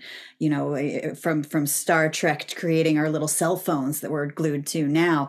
I, I mean, it's it's it's there was predictions of where we are now, but it's almost like people watched Blade Runner and went, "Oh, let's create more AI." Like it, it's it's it's almost a prediction, but so long ago that you you kind of spend the whole movie going, "Oh yeah, that actually came to fruition. That too, that too." Like we mm-hmm. can clone things. Oh, we can't. We we can do that. We can make human emotions on a robot. And and and we'll do it right this time. They won't come back and kill us. Like we'll fix the problems.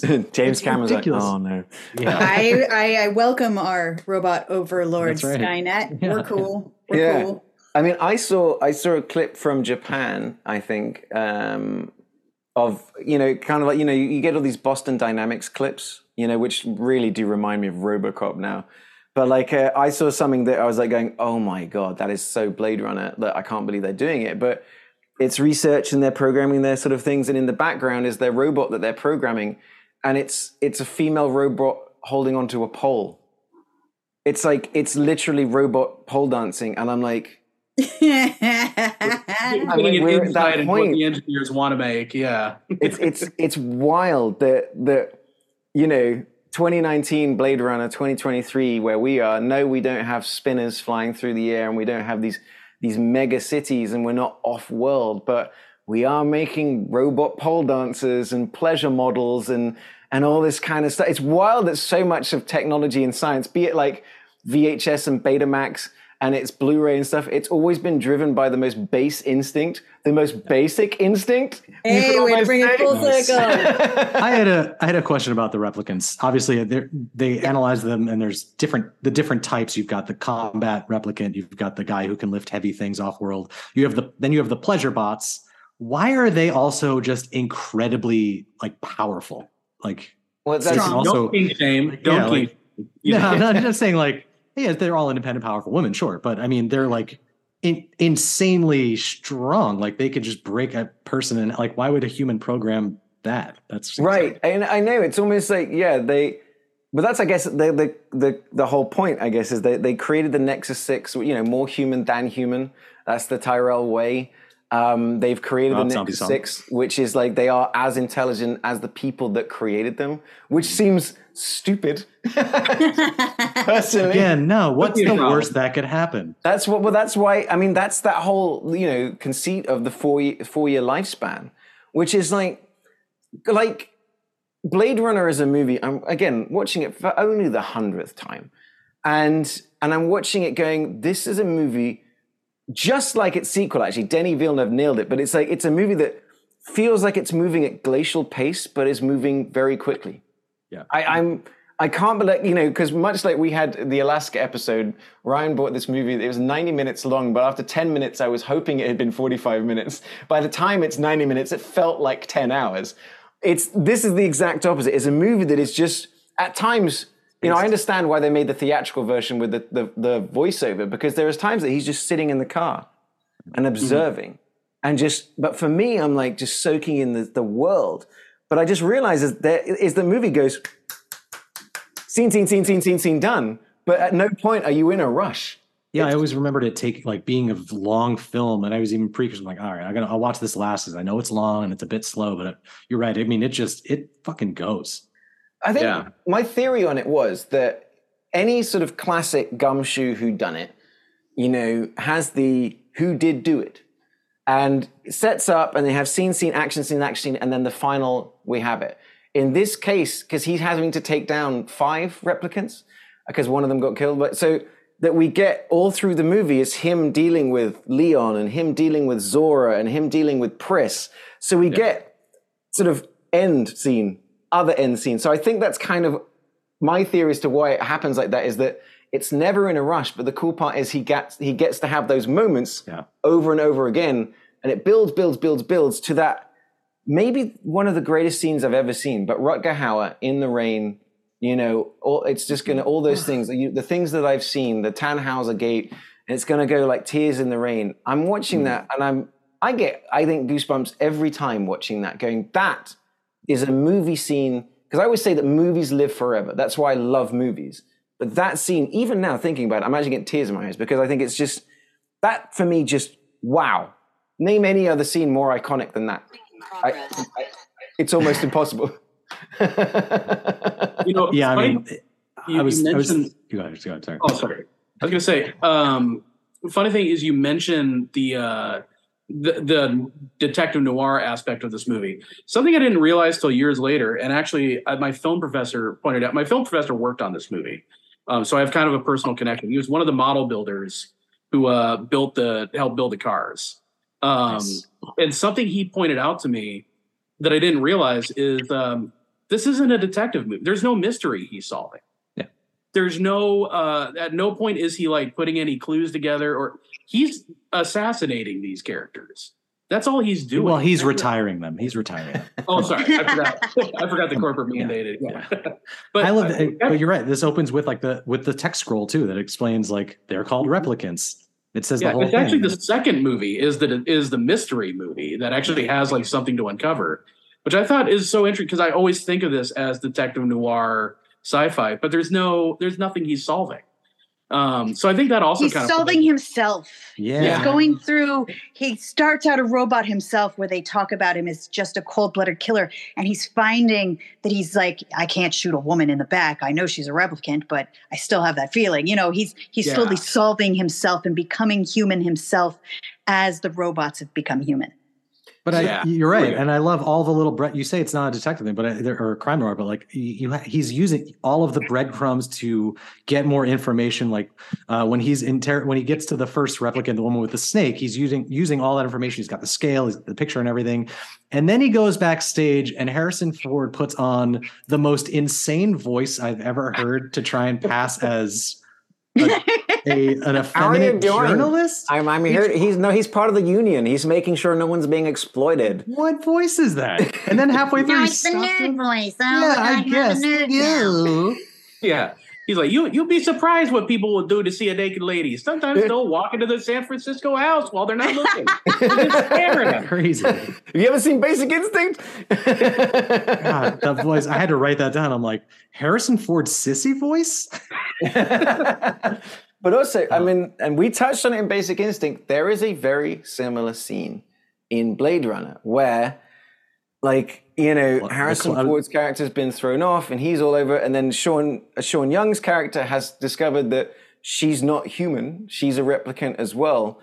And there, there is that scene where it's weirdly, interestingly problematic. Of he sort of dehumanizes her and says you must you know doesn't let her leave and says kiss me and tell me you love me and this this whole kind of thing and it's a scene that like you're watching it and i think what makes the extra level on top of that is that she actually isn't human and it, it's the the whole question of blade runner is what does it mean to be human i think therefore i am as Pris says right and in this case it's a problematic scene which has the extra lens on top of it of she's a replicant as well it- it's I actually got lost down the rabbit hole of trying to figure out how to talk about that scene. What do you guys think? Same, because he's like trying to maybe prove to himself that she's more human than robot, or prove to her that she actually is human and it's okay to have those feelings. But at the same time, as a male role, forcing her into that, almost like mansplaining to her that she has to find those emotions. It was, it was a lot to unpack. Yeah, I, I, that's I was like going, man, that's this is a really complex scene, guys. What did you think? Yeah. No, I mean, I, that whole that whole dynamic between the two of them, and it's a shame they kind of use that as a through line in the sequel. I don't think they the, the Legacy sequel. I think they could have just done something totally new, but uh, the the whole relationship between them, where he knows she's a replicant, but he's trying to make her more human, and he's still he, then he tries to rationalize what or um, discover whether or not he's a replicant. Maybe. No, I, I I like don't the- that. I don't believe it. Yeah, no, neither do I. I mean, I, I think the sequel fixes that one, but and the other part being is, um, but no, let's talk a bit more about that scene though, because it it hits strange when you watch it, but it doesn't hit strange like the Michael Douglas scene hits strange. Like I said, there's the nuance of it, the science fiction of it makes it almost like a bigger question, and I like it's almost something that I didn't notice younger because so many movies did it. You know, James Bond walk in, slap a lady, have sex. You know, it's like that's how movies were made back then. It's like you watch it now through the 2023 lens and you're like going, man, this is the movies we used to watch? This is crazy. But like the, the subtlety of that particular scene, I find like it's it does it make Deckard a villain or not? I mean, they I, I mean, he he. uh, It, it's it's it's different. It's different. It, he's he, they're both struggling, but it's it, he he said kiss me. He didn't. Basic instinct. Yeah, yeah. yeah. he didn't Michael Douglas her. Yeah. Yeah. But it's a good point too. I mean, eh, he's he's he's like got this in this position of power, and this is like he's got this. He's had this job where it's his sole purpose to go out and retire these replicants, and he knows she's a replicant, but he doesn't want to do the one thing he's like been pro been programmed to do. Mm. Oh, I love the way you put that. The been programmed as well. Ooh, Ryan, you've gone tickled my little brain there. Um, let's talk just a little bit. Just let's just gush about the movie. Like, for example, uh, the technique that they use to to whenever someone is a replicant, the light going into their eyes. They they would they would bounce very small light off a mirror, off camera, into the eyes. That like it's oh, it just Yeah. it's amazing. I just like this movie. The, it looks incredible. Like and the it's scene- such simple practical work that they did to achieve what still looks phenomenal you know It's the the cinematographer. Is it uh, Jordan Cronenweth? Um, he he won awards for this. The thing about it is like, and many people regard him as maybe the greatest cinematographer of all time. And the thing is, I was getting into him, and I'm like, I haven't seen that many movies. He did Buckaroo Banzai, which I haven't seen. I feel terrible about that. Peggy Sue got married. It's like um, I had to go back in time, and I, there's so many movies I haven't seen because I was again the whole fresh eyes thing, the cinematography in this movie, the lighting, the production design, the camera placement, the the everything of it is it defines the cyberpunk. It created cyberpunk. It created the science fiction genre. It's been ripped off a million times and never hit it. And I'm like, it's I guess what we talk about. We've talked about it on the show before, Kari. But the idea of a perfect movie, where you know the Ferris Bueller's of it all, but it's the combination of the right director, the right writer, the right actor, at the right time. Blade Runner is all of those things, but then it wasn't appreciated in its time. It's only now appreciated by us at this level, decades later. and neither was the new one either it just that movie didn't perform well like It- people it's so funny that like this franchise, you know, e- like every single entry in this franchise, whether it be like the movies or like video games, everything flops. Like Yeah. these these have never been successful, and yet Hollywood keeps like, well, what about another one? And Thank it's like, God. never made any money. Well, I don't Denis- but Denis because that Villeneuve's fans son. are so obsessed, it keeps coming back. they do it for the hopes that someone with a fledgling movie slash geography podcast will talk about it Because Denis, Denis Villeneuve's son actually said, "Dad, you've did it. You know, you've made the sequel." Because he was intimidated to do the sequel to Blade Runner, and uh, his son says, "Dad, you did it perfectly. You made a movie that got incredible critical reception and made no money. you've, Yep. you've made the perfect sequel." now he's making then he'll work on a marvel movie and his career is fucking toast Yeah, he's now he wants to make Dune three. I Denis Villeneuve. Oh, yeah. I'm like we've talked about trying to do Prisoners on the show and stuff like that. That guy, him and Roger Deakins together is is absolutely Yes. Absolutely magical. Um, all right, guys, let's let's get into it because I think it is actually going to get interesting. well i had one more i had one more thing that guys james hong is in this movie Yes, and and and I was thinking like James Hong could have easily fit into all three of these movies. The man is a chameleon. He looks exactly the same in Blade Runner as he does currently. that's the I- thing. I- Yes. that's, that's what threw me off is because clearly he's got aged makeup. Because it's always thrown me off is that James Hong, my introduction to James Hong was Blade Runner. So then hmm. he keeps turning up in movies, and now like, he looks the same as he does in Blade Runner. I'm going, is he immortal? Is He's Is a he replicant. Is a replicant. Oh Yeah. man! Shout out to James Hong. If you get a chance, listen to his podcast, Hong Like a Horse. Shut up. if that's not a real podcast. Is that real? No, Oh my Oh, god! I was I, I was putting that on my list. I Subscribe, was about to subscribe. subscribe. God, that's the shirt. That's the shirt. Just James Hong winking and Hong. oh my god. Um, yeah, well, let's get into it. Like we like to do in this movie, uh, in this podcast, is we try to find the movie that that sort of defines California. Um, Oh, you know, as much as like Blade. Runner is, Blade Runner is amazing. I'm not, sh- you know, is it? Pre- it's predicting the future of California, perhaps. You know, and I, I will, I do something that Blade Runner does about California. I think that Point Break and Basic Instinct do not really do. Says Los Angeles right at the beginning. It's just, just- I just- but also the idea of multiculturalism. Yeah. So California, especially, you know, you go to places like Los Angeles, like San Francisco, you go to San Diego, you get parts of that city that the signs are in Korean, the signs are in Chinese. That it's like you have you have a real mix of people. And that's the one thing that Blade Runner has that the other movies don't have, right? Well, in in Basic Instinct, they have his cowboy partner. That's that's another one right there. Um, in in um, Point Break, you've got a character named Warchild, and uh, you've got several Nazis. So I think it pretty much covers the gamut of Los Angeles. I think got them all. Yeah. I mean, you know, Blade It's Runner. a veritable melting pot. I mean, when I leave my house, I'm I'm right in downtown LA. Uh, kind of looks like Blade Runner a lot of the time. You know, it's it's only a slight exaggeration. The cars just aren't flying yet. Mm-hmm. Yeah. It opens up him eating noodles. You know what I mean? I always want noodles Yeah. every time he orders those Ooh, noodles. yeah. But like, uh, so let's. go- I think though, for me, what's interesting is Kari has brought San Francisco to the the party, and Basic Instinct is dripping in California.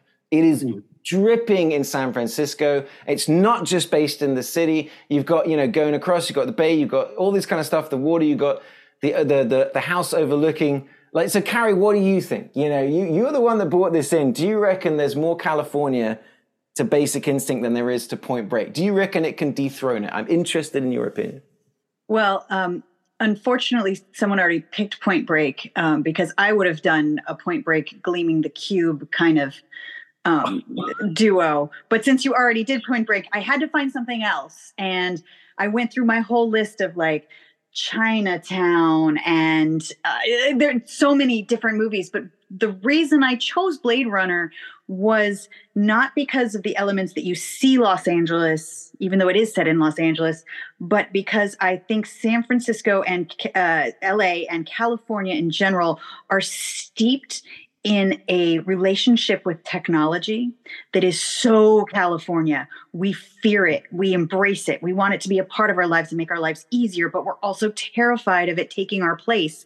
Um, there's there's so much current California in Blade Runner, even though it is a dark vision of the future that is the past this is getting very complicated even in this sentence. Um, I, I really chose it because of the current climate in Los Angeles right now. Yeah. That love hate relationship with technology, with artificial intelligence, and everything that's going on now. I feel like that's the bigger conversation of what California is. Yeah. You it's weirdly, it's very my mind. You're right. Like we need to go back to the old days of Point Break, is what you're saying. I Where, where everyone's love to. surfing and skydiving and just having a good time. no one's got a cell phone. No one's replicating each other. I mean, I live in a city that is the beta testing ground for three or four different autonomous vehicle uh, com- companies. Um, so that, like, at night, I take a driverless car home. I, Wow. I, I, I, I have an app that unlocks the door. I get in, the car drives with no driver. I listen to whatever music I want. It drops me off at my home. It's Now, it feels like the future. would you feel more comfortable if you had like some sort of total recall Johnny Cab? Johnny Cab, yeah. up in, in the front, spinning around? Like, yeah. Well, I mean, with that, I, I, that is No. terrifying just saying it out loud. No, I am actually um, I am one of the few people that I, I, I know it's not a popular opinion, but I actually love the autonomous cars that drive me home at night. I actually feel very safe with 60 cameras, lidar, and radar that aren't texting or talking on the phone or trying to have a conversation with me. I actually feel like their night vision is better. I, I actually feel totally safe in them, and I'm part of their learning experience. Um, Yeah. This- there's a lot of AI I fear, but not the autonomous vehicles. I know it's sounds not like the this sounds like the opening act to a horror film, though. It does. I know- Everything you're I saying, know like, does. oh, I I trust know it this car does. with my life. And there's cameras, and But see- nothing could possibly happen. It's I know, interesting. I know, I know, I know. It's it's a. I know it's also very. It's it's. People are uh, on the internet are going to probably reject this hard, but I do like the autonomous vehicles. You want replicants? That's how you get replicants. Yeah, I know, I know, I know, I know. It's Well, the let's get into that because it's that's it's really reflecting the attitude in Basic Instinct of of the fear. Because, like Kari's saying, is you can also find videos on Reddit, on on Twitter, whatever, of like in San Francisco, people are are deliberately messing with these cars. They're putting like cones on them. They're um, creating situations where they start blocking the road. They're reacting against this idea of AI as well. And it's like much like Kari, you were saying with the writers and the and the the actors as well, reacting against the idea that AI is going to write a script, that AI is going to be an actor. And it's like it's the the techno fear. Oh man, you I was going to dismiss Blade Runner and you've sucked me back in with this one, Kari. Is you're so right about the time the time that we're living in and the fear that Blade Runner is quite prescient. All right, you've made the conversation even more difficult. Now we've got three movies, guys. like, Well, I, I mean, don't, so- uh, I don't- California is very Point Break in its time, whereas Blade Runner almost feels very California now to me. I feel like the conversation in Blade Runner is more current for California now. I am nostalgic for Point Break days, but I feel like we're living in Blade Runner days. So what's interesting to me, Kari, though, is you are, you know, you are Miss San Francisco. That's that's where you live. You love San Francisco. And, and and Basic Instinct is all San Francisco, and you haven't mentioned it in the last, like, you know, we five- always we always talk about too like okay for point break you can't there's no way you can take la out of that movie it just doesn't work like would you watch a point break if it was set in miami probably not it just doesn't capture that feeling of that of that vibe in that era and i think with to a lesser extent basic instinct i mean that whole thing is steeped in san francisco it's difficult to picture that taking place in like a kansas or like like mm-hmm. any other place Yeah. the same thing with Blade Runner. I don't know if you can. I mean, if Blade Runner was set in like Neo Tokyo or something like that, it would still be the same kind of movie. So True. Basic Instinct, I, I, think that the reason I chose it is because it is very beautiful. And the, the Bay Area is ridiculously beautiful. San Francisco is f- surrounded three sides by water. We have the ocean and the bay, and it's in the middle of uh, national park with mountains and cliffs and the headlands and uh, Marin. And half of our city is a park, which is bigger. I think it's bigger than Central Park. It's a beautiful city. It's it's it's got pockets of troublesome areas, but overall this city is gorgeous and it's it's it's hard to separate basic instinct Oh, yeah. from the setting that she lives in. Like being able to jump over to stinson beach which is still a 45 minute drive uh, only because it's through windy gorgeous roads through mountains to get to a beautiful area. Like the, it's it's i feel like physically basic instinct is very california but mentally blade runner is very california oh, guys, this That's- is a this, great see, this is the problem. When we did the first episode, we pit three LA movies against one another, which helped narrow it down because California is so massive. It's hard to pick three different movies from three different areas and say this one is the best for all of it. You know, it's that's tough. This is this is why when I pitched this idea to the guys, I go, I think this is a fun idea because it's so hard to do. But now, like I said, I I thought I knew where I was going with this, but the the whole the whole Blade Runner thing that you just brought up, Kari, has really thrown me for a loop because it is like if we're talking about the now of it all, the what you said about the the Point Break is the nostalgia of California. That's of course it's nostalgia. It's the way that it taught me California as an English guy. That's what California was. But that is forever ago. That is like when I was a child, and now I am a I'm I've got my own children. You know, I was younger than them when I saw Point Break. The Oh, is it now Blade Runner versus Basic Instinct, guys? Like, what do you what do you guys think? I, I this I'm I- completely up in the air. I see. See, I kind of, I'm kind of siding with Kari on the Blade Runner thing, just because you know, living here Yeah. and stuff. uh, It's very much like living in silly Blade Runner because, like, instead of like replicants and all this cool stuff, you have like the Postmates robot. Um, but it's still like, which that's what I take around town. I don't order the Uber. I just order a meal home and I just sit on the Postmates robot. The Blade Um, Runners of the future are just going to be shooting Postmates robots for Yeah. for delivering Yeah. to the wrong address. everything they introduce in Blade Runner, it's like there's a lot of things we have today that are like it, but it's all like the silly, like, you know, tech bro version of it that looks kind of dumb. But it still exists. And, you know, traveling in down, you know, every time I go, just in downtown last night, it, it looks it's the you know, the advertisements, the neon, you know, and all that. It looks very Blade Runner. I go through Little Tokyo all the time and you see like you know those type of food carts and noodle stands and You things fire, like that. you fire down to iWorld,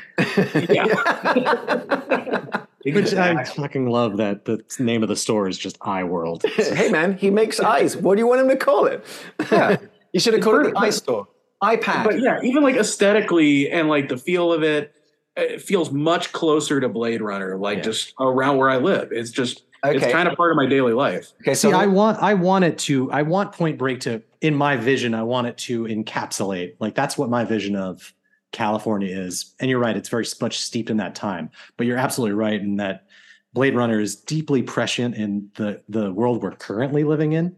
So uh, that's I'm, I, No I have to agree with you. I are have to we agree with you. going to do Blade Runner? That's okay. So, so yes, because you could talk about Blade Runner for 95 more episodes. I mean, we didn't even touch it. We should have started with it because I feel like you need to intellectually choose Blade Runner because of the themes that are running through where we are now and where we are then.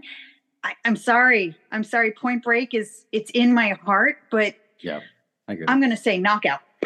Oh, this is why I love doing this podcast because we always think we know where we're going to end up and we never, like, this is, oh, wait, are we doing it? Are we agreeing that we're going to pick Blade Runner? That, Blade that's Or I'm I yeah. manipulating you like Sharon Stone? I know. God damn I it. say? Every This time. is what I'm saying. Every time. Honestly, I am you- very dumb. God damn your feminine Douglas. wiles. I'm gonna go Uh, shoot some let's- tourists about Let's it. get a Voight company now. Uh, I, I tell you, I genuinely thought Basic Instinct was going to take it walking in, um, but we're doing it. Okay, so we're all agreed. I do think we can. We if we pit Basic Instinct against two other San Francisco movies, it'd be an interesting conversation too. All right. Well, that's the thing is because we'll So get to the Mrs. Doubtfire and Princess Diaries. Oh, yeah, there you yeah. go. I was No, gonna say no. mem- Memoirs of the Invisible Man. I love that movie. oh, I think that's an underrated gem, Chevy Chase, right there. Um, And so, just for the future, when you actually go into watching more San Francisco movies, I do want to give you a, a, a little a little nugget. Is that our mayor Willie Brown would only give permits if he could do a cameo in movies that were shot in San Francisco. So it's kind of fun. He's the Stan Lee of San Francisco movies, where all of a sudden you'll be like, "Why is Willie Brown walking out right Yeah. now?" uh, Is he in Basic- is he he played Basic Roxy in Basic Instinct. Incredible, incredible role. Um, so Yeah. quite at the absolute eleventh hour, Kari Byron with the the analysis of Blade Runner and our current existence in the world has managed to twist this around to Blade Runner is I the official movie for California. I feel like a turtle on my back in the desert.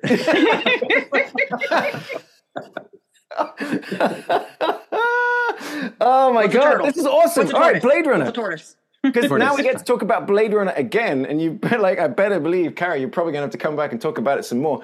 Um, all right, so the official movie now for the United States of a Movie podcast that represents California until somebody comes up with a movie to dethrone it is now Blade Runner. I'm so excited about that. Um, but one thing we also like to do, Kari, before we talk about where we're going next week, is talk about the also rans. You did mention it.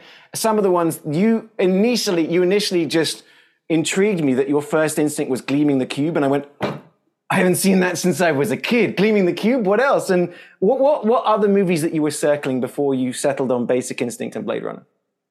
Um, Vertigo. obviously. I was thinking of Vertigo over uh, Basic Instinct, but I thought Basic Instinct would be more fun because everybody's analyzed Vertigo to Mm. death. Uh, Chinatown, also very LA. Um, there's everything William Robin Williams did here. Uh, I mean, it- it's it's pretty endless. Uh, even Matrix Four. hmm I just Yeah. watched that again last night. to He was it saying, another it's so I'm funny like, because Kari and Ryan I I'm has so the glad you wrong didn't pick opinion on that movie. I have the right opinion that that movie's great. I take the blue pill. I love Matrix 4. I, I was like, Kari and I were sort of agree, agreeing that it's like, I like it for the story, but I feel like they should have brought back the Hong Kong wire work team because it was the one thing missing from Oh, for Matrix sure. No one's picking Alcatraz. Ah, Escape from Alcatraz. Rock. Escape from Alcatraz. The, Rock. That's it. How did we, not do The that. Rock? Oh, we talked Ah. about it doing our first episode going into it. I think it was the one of the first movie like all of us picked, Yeah. but then we there's just so many. I know. so- so- That's that. God bless California for that. Um, all right, so there it is. So uh, we picked Blade Runner as the official. We've talked about the also rans, uh, guys. I was inspired this morning um, about where we're going to be going uh, next week. It's an exciting one. It's going to be a good one. I think it's also going to be quite introspective. We're going to go to the state of Wyoming next week. So, so oh, I see. Even Kari's interested. But yeah, get your thinking caps on. Uh, think about um, where or what movie you think is gonna gonna fit into Wyoming for you. I've I got. already, I already know what you're picking. Uh, I think Son of a bitch. I'll let you have it because I've got another one as well. Um, but uh, until then, um, Kari, uh, how can what are you up to right now? What are you getting into? What, what do you want to promote while you're on the show? If anyone can uh, be, you know, wants to, to follow you or find you. I don't need to self promote. I'm here for the movies, man. Okay, well, okay, this is like basically you're going to become the fourth host of the show then. Um, yeah, you can find me online, Ollie underscore Pettigrew. Uh, you can also find me as that Englishman in Texas. You can find Will. He's entitled Millennial online. Uh, Ryan is a mystery person that's behind you at all times. It doesn't exist anywhere. Um, also, this is our first episode that is debuting on YouTube. Uh, so thank you if you're actually watching this What? episode. Uh, the Ah, previous shit. four episodes will be getting uh, released uh, as the week goes on, and so we're going to start doing them at the same time. Kari, can we just say thanks so much for joining us? Thank you for br- bringing such great movies, but also fantastic analysis. And you have an open invite anytime you want to join us and talk movies. You are you are welcome because it was a treasure. Oh, I, I will be coming back. Find me on the socials. How about that? Absolutely, There's my- find Kari by. Are you have, have you been have you been unhacked on Twitter yet? Oh my God, creepy enough. I was about to walk in to the X headquarters and suddenly my account was accessible. AI, man. The replicants, we're back. we're back to Blade Runner. We're going to have to talk about this at another man. time. Uh, Kari, you've been a treasure. Ryan, um, Will, thanks so much as always for being awesome to talk movies. I can't wait to figure out where we're going in Wyoming, but most of all, to anybody at home who's listening or watching, thank you so much for joining us for another episode of the United States of a Movie podcast.